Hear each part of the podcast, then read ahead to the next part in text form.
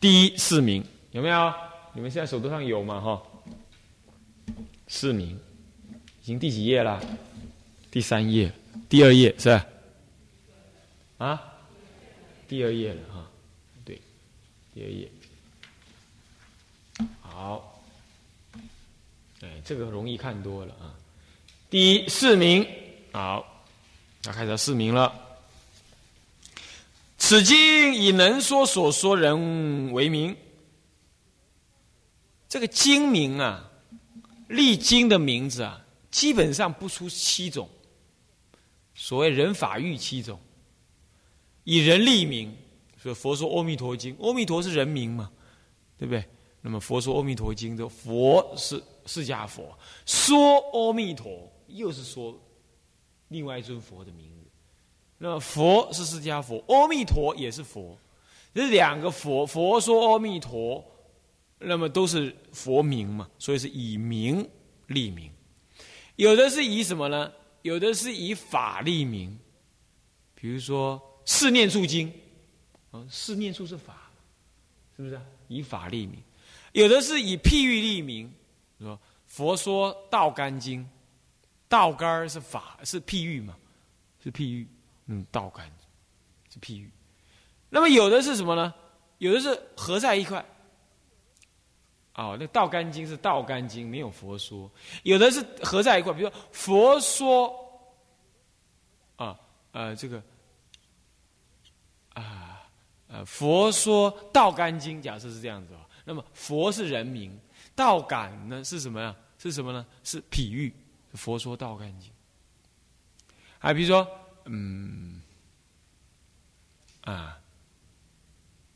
首楞严经，首楞严经，这是首楞严是什么呢？首楞严是什么呢？是譬喻。可是它真正的名字是大方广佛首楞严经，那这个就不一样了。大方广是譬喻，佛说大方广，佛是人名，佛说大方广首楞严，首楞严是譬喻。那么就是人。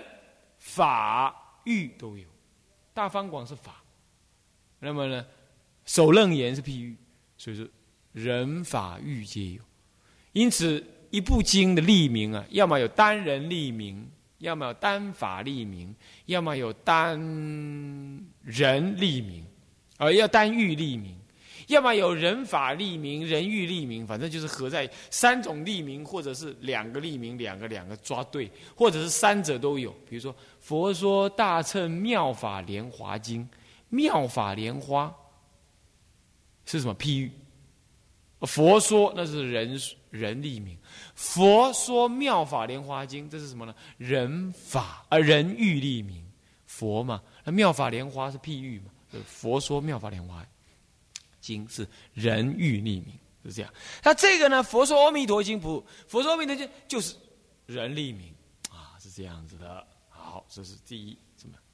再来，佛者，此度能说之教主及释迦牟尼，趁大悲愿力生五浊恶世，以先觉觉后觉，无法不知，无法不见者也。他在解释“佛”这个字，什么是佛呢？这尊佛，所谓的“佛说阿弥陀经”，那个“佛”就是指的这个教主，我们这个世界的能说这个佛法的教主，谁？释迦牟尼佛。他呢？ 为什么来我们这个世界说佛法呢？是趁大悲愿力，趁愿而来了，知不？而、我们是趁业而来，随业而来，随业流转而来。他老人家不是随愿而来，嗯。那么生五浊恶世，我们这地方是五浊恶世，恶浊恶世。那么他呢？他来到我们这个五浊恶世，不是来玩的，他是要以先觉。 他自己先觉悟，来觉悟我们这些后觉的人。他自己是无法不知，无法不见，所以他叫做佛。这样懂吗？他简单解释佛的意思。那么说者，越所怀也。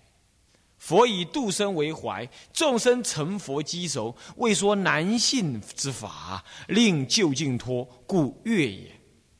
哎。 这他解释这样倒很有意思，说就是说嘛，就嘴巴说的意思嘛。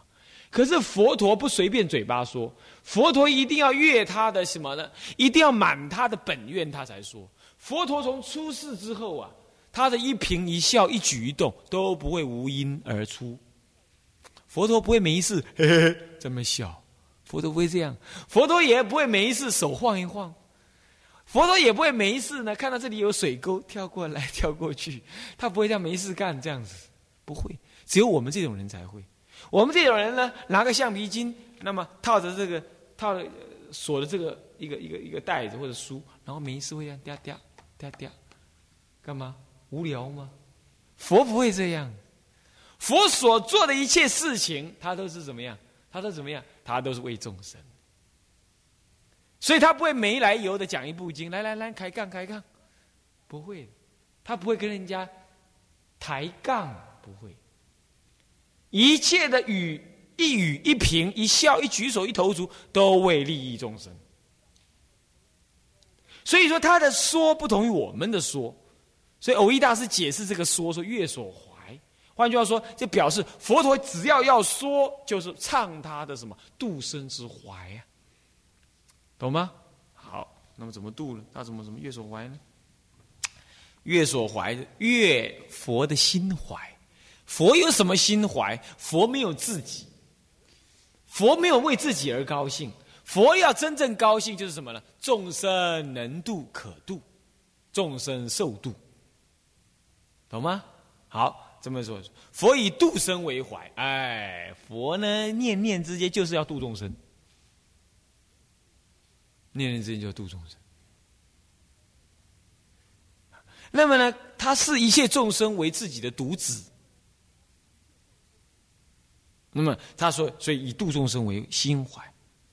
那么呢，现在众生已经怎么样？成佛鸡手，哦，糟糕了，是成佛的鸡，而不是受度的鸡。他现在讲成佛鸡，不是受度鸡，这很特别。换句话说，净度法门直接让你成佛，不是让你受度而已，懂吗？所以是直接让你成佛，所以成佛已经鸡手了。为了这样，所以未说难信之法呀。为什么难信？哎，无始劫来的生死念南无阿弥陀佛，就领受了佛光，领受了佛的功德，你就一念坚持的愿心而往生，这不是难信，不然是什么？懂吗？我刚刚开始就讲了，一切诸佛泯念众生，我们就不信嘛，不信诸佛泯念众生，就是不信，就是难信。那么呢，说难信之法是什么法？就是弥陀称信愿持名往生极乐当生解脱之法，这叫做难信之法，懂吗？难信之法是这一。那么令就近脱，跟他们讲这种难信之法，这个难信之法能够让他就近解脱。我刚刚说当生成就，对不对？当生到极乐世界去，当生成就。那么能够让众生这样子，你是不是越说佛越怀啊？故越也，佛都很高兴。哎，这个事情啊，我照顾我老菩萨的时候啊，我老菩萨就是什么事情他都不讨论他自己，他就是在考虑，哎呀，你穿衣服了没有啊？你早餐吃了没有？你中餐吃了没有？你中餐吃什么呀？那吃什么呢？什么的。他自己病的都这样子了，他想的还是儿子啊，要怎么样怎么样怎么样。这当然是母亲的执着了。可是你就可以拿这个来体会说，如果一个凡夫啊就能执着儿子，执着成这样子，那么诸佛菩萨他当然护念众生是念念不舍。所以大悲心者是。菩提心、大悲心则是，所以要不升起大悲心，你就不能体会怎么样？体会怎么样？体会诸佛的不可思议护念之情。可是大悲要从哪里开始呢？啊，从哪里开始呢？《菩提道次第广论》里头说到啊，就是观母亲对我们的悲心，就是观母，懂吗？所以说在。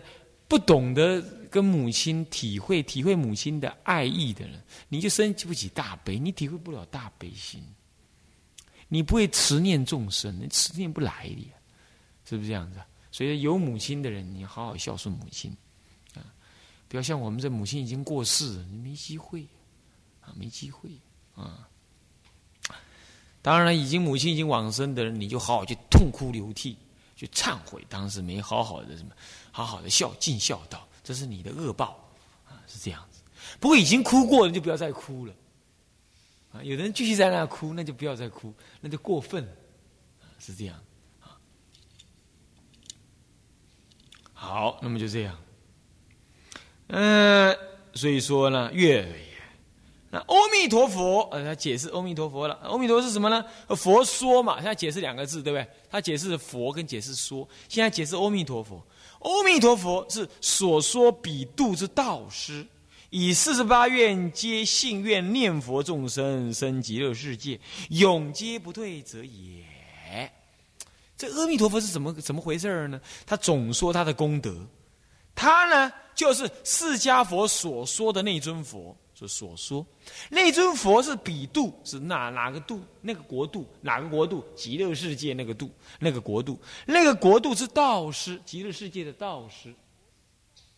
娑婆世界道师是谁呀？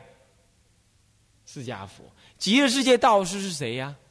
阿弥陀佛。对了，他就说那个世界的道师。那么那位道师干嘛呢？以48愿皆信愿念佛众生，生极乐世界。所以我说嘛，什么平等觉经根本不能念，48愿它里头才24愿嘛，那不是不合吗？啊，所以说不要去弄那个什么平等觉经，参考参考可以了。啊，还是要康生凯那部经，那是古来大德都是解那部经的呀。啊，我现在是一直没空，我要做一个经题。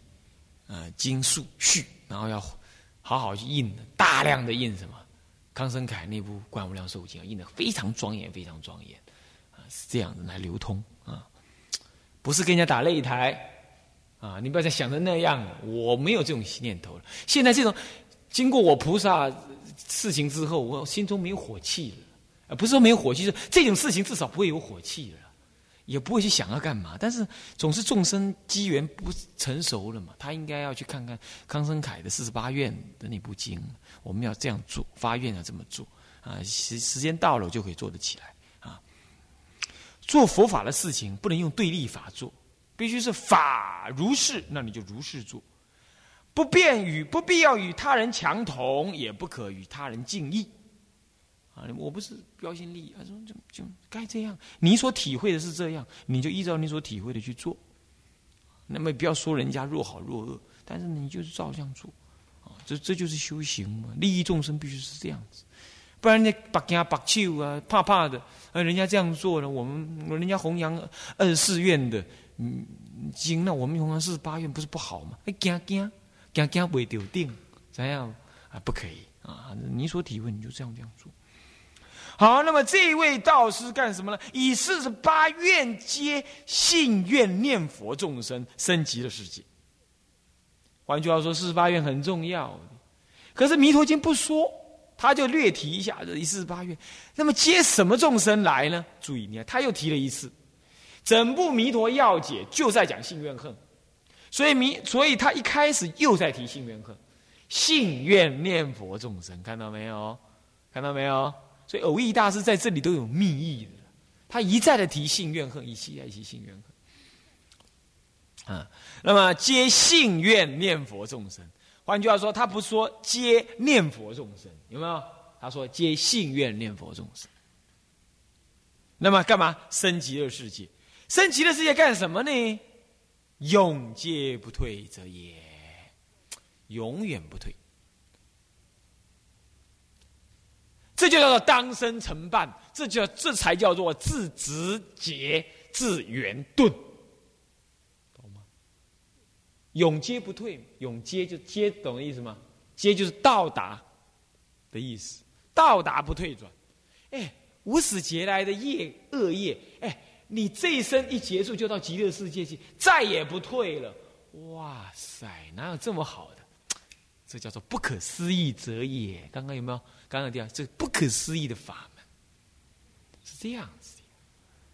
所以为什么阿弥陀佛叫做自圆自顿？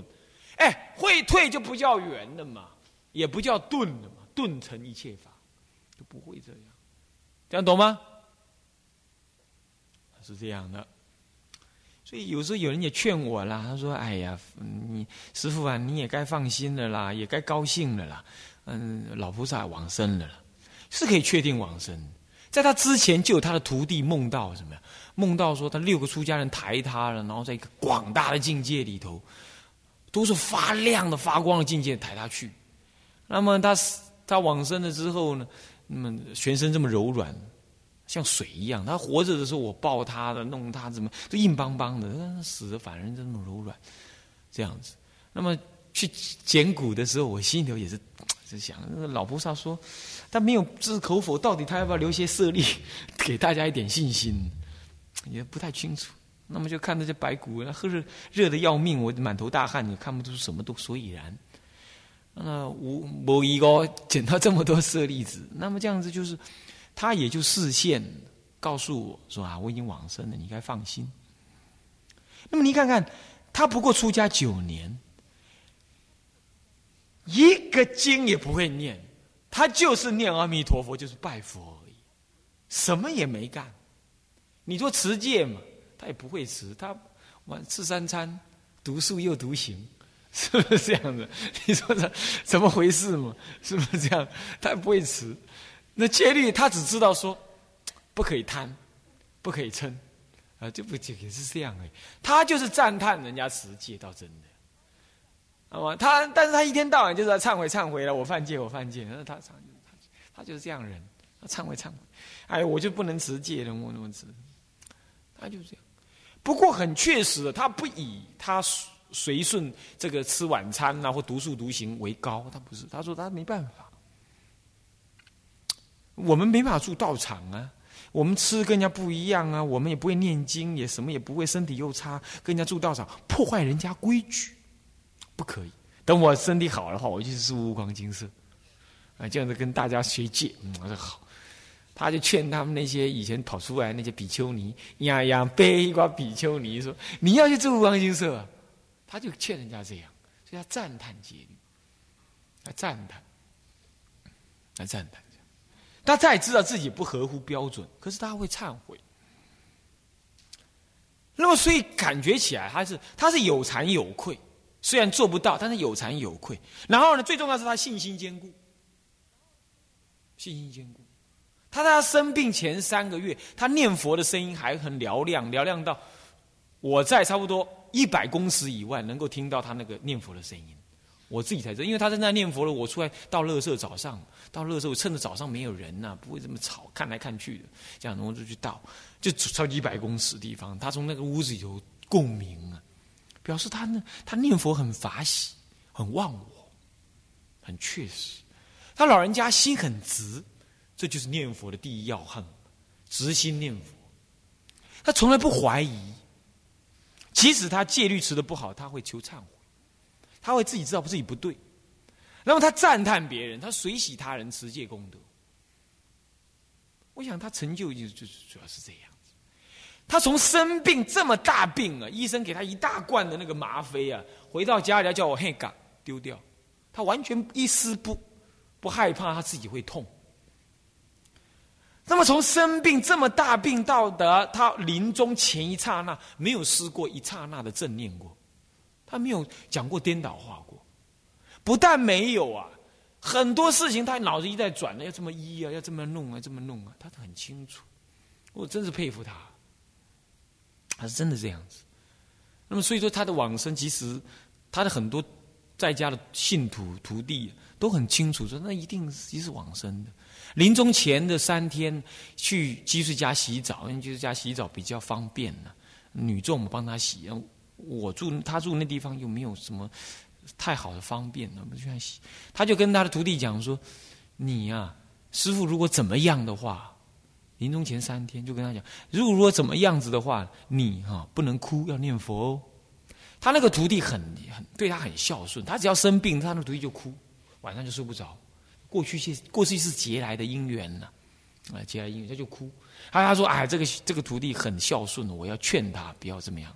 他就这样劝，那么更早，在1个多月以前，那个净瓶师去看他的时候，他就跟净瓶师要电话，要电话丢了，电话写一写就丢了。他就跟净瓶师讲说：“那个你那个电话很重要哦，以后我往生的时候要用到这个电话。”还这么讲，那净瓶师以为他在开玩笑，后来确实是用到那个电话。所以举凡这一些的因缘呢，你就可想而知，这个信愿念佛啊，这不可思，这确实是不可思议啊。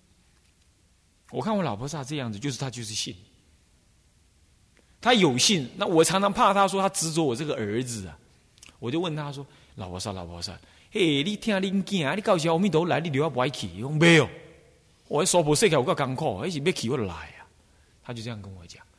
但他重病的时候，我也怕他执着说要好啊，不求往生。我就问他，他说：“这不是阿伯，我的感觉无被戏咧，啊不是被戏的时阵。”在他刚开始生病的时候，后来他病到他往生前的那一阵子，我也不问他了，他自己就自己有自己的打算。那当然他怎么想我就不知道，我不知道，是这样。不过不管怎么说，我看他这样一生这样子情形，出家9年，我最重要就是信愿念佛，信愿念佛，信愿念佛，是这样。那么各位做得到，当然持戒信愿念佛，这更好。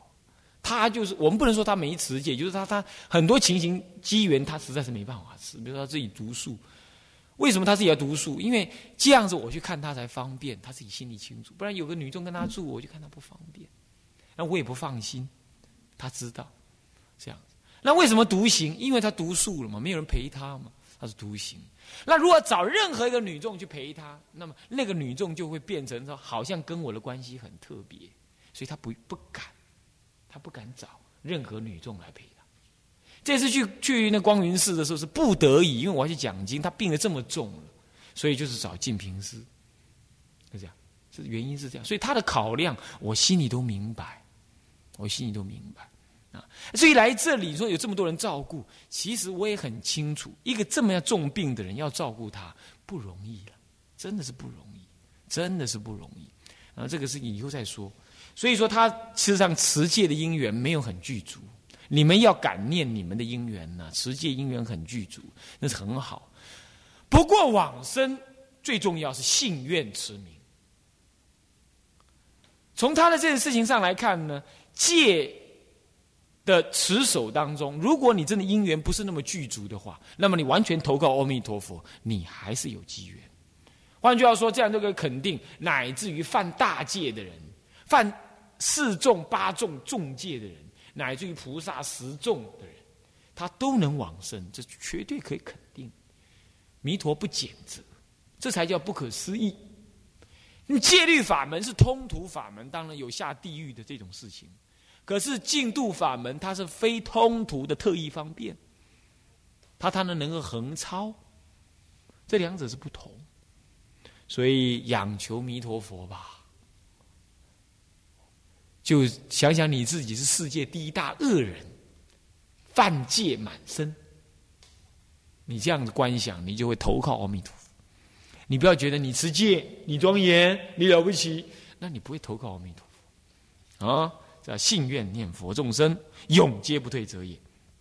好，再来接着他又说了，梵语阿弥陀，此云无量寿，亦云无量光，邀之功德智慧神通道力，依正庄严说法化度，一一无量也。懂意思吗？他说啊，这个阿弥陀有什么意思呢？梵语说阿弥陀，我们这里说叫无量寿，也说无量光。其实什么叫无量寿无量光，是因为阿弥陀经上面说的嘛，寿命无量，光明无量，这样，所以我们也知道它无量光无量寿。阿弥利达，那个阿弥利，阿弥那个是阿，是就是无的意思。弥利达是光寿亮，光寿的意思啊。无量光寿是阿弥利达，是梵语文是阿弥利达，那么就是无量光寿、无量光或者无量寿都可以。的梵文啊，我们这里叫做无量光无量寿。那么什么就是无量光无量寿呢？哎呀，光跟寿总是比喻而已啦，所以邀之，总而言之啦，是功德无量，所以光明无量，所以寿命无量；智慧无量，所以光明无量，寿命无量。功德智慧无量，所以光明无量。那么神通道力无量，所以寿命无量。法华经上说了，佛以神通力啊，他能够注视乃至无量无边劫，对不对？那个佛寿量品当中有这么说到，对不对？所以道力无量，神通无量，所以他无量光。那么依正庄严，懂意思吗？依报，弥陀佛的极乐世界是依报，他庄严无量。那么他的正报，阿弥陀佛有说唯成相，唯成的相好。我们一般说32相80种好，这是娑婆世界的佛，32相80种好。那么报身佛呢，有什么样？有84000相好。可是法身佛有唯成相好，不可说的相好，虽个无对讲就对了，庄严个无对讲，有唯成的相好，这样懂吗？这样叫做无量庄严。正报也无量庄严，极乐世界的依报也无量庄严，乃至于他说法化度众生，说的法无量，化度的众生也无量，所以一一无量。所以庄严无量，神通道力无量，功德智慧无量，说法化度，所说的法化度的众生一皆无量。为什么说法要无量啊？法就一个而已啊，乃至无法可说。为什么说法会无量？因为众生根基无量，所以说法无量。那么一无量也，这样就解释阿弥陀了，懂吗？阿弥陀佛的解释完了，他解释完了，他的释名解释完了。接着他又说，什么是解释经？一切经口所宣呢，通名为经。这一切经口，他不所宣两个字神了，一切佛所说的叫经口，懂吗？经口所宣。佛所说的叫经，通名为经。对上五字是通别合为题也，这个就难懂了。通题叫做经，别题叫做佛说阿弥陀。你看我们每一部经都叫做什么？都叫什么经，对不对？什么妙法莲华经、佛依教经、42章经啊、地藏经，什么经都有个经，对不对？这叫做通名。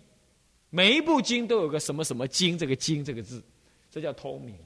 可是每一部经都有那个经前面那个什么经，那个什么，比如说阿弥陀经，那个阿弥陀是别名，妙法莲华是别名，佛遗教是别名，对不对？那经是通名，所以说是通名跟别名合在一块儿，合为题也，合为经题。一切的经都有这个通题啊，跟别题啊。大体而言是这样，也有例外的，例外很少。对上五个字，哪五个字？佛说阿弥陀，这五个字是别题，那通题就是经。教行理三各论通别，这个广如台藏所明啊。哇，这个是什么东西啊？讲什么？对，讲什么？讲说啊，其实啊，经也有行经、教经、行经跟理经，教行理三经，有没有？我们在大回向的时候有教行理三经，有没有？这是天台家的思想的了。所以说，他们教行理3种经呢，各论通别，都有通经跟别经。这些呢道理很多，都在天台藏里头有说明，叫台藏，不是台藏啊。也不是台湾的藏经啊，是天台藏经。天台藏里头，天台的教法很多，何为藏经？何为他的藏法？何为那个啊？是不是天台藏？这样懂吗？嗯，好。那么什么叫教行理三经呢？什么叫教经？什么叫行经？什么叫理经呢？教就是佛所说的教法，比如说若人临命终时，自心念佛，心不颠倒，若一日乃至7日，诸佛期限期皆现其前的皆应往生，叫你不可少善根福德因缘，专持名号，这教导你这么做的，这教法，这叫教经，懂吗？这样懂意思吗？好，教导你。教导你的时候呢，你就怎么去行呢？若一日乃至七日，这就是行经了。他叫你若一日乃至七日，一心不乱，这就是行经的内容了，懂吗？那么什么叫理经呢？所证得的那个理。依行而正理，这是理经。这理经啊，一般来讲，一部经都有理经，但是在微言大义当中啊，才有说：诸佛护念不可思议之经，是吧？是为十方诸佛出广长舌相，遍覆3000大千世界，啊，称赞什么？是诸佛不可思议护念之经啊！这诸佛不可思议的护念，这就是你所证的理。为什么诸佛不可思议护念呢？这就是理经所讲的理。有时候理经呢不很明显，必须是你到文字的背后所显的。所以教就是佛所说的教法，行就是依的教法，他叫你怎么实行，怎么修行，这是行经。理经就是一行，他告诉你证得那个中道实相的理，这些理经。比如说《法华三经》里头那个什么经啊，《无量义处经》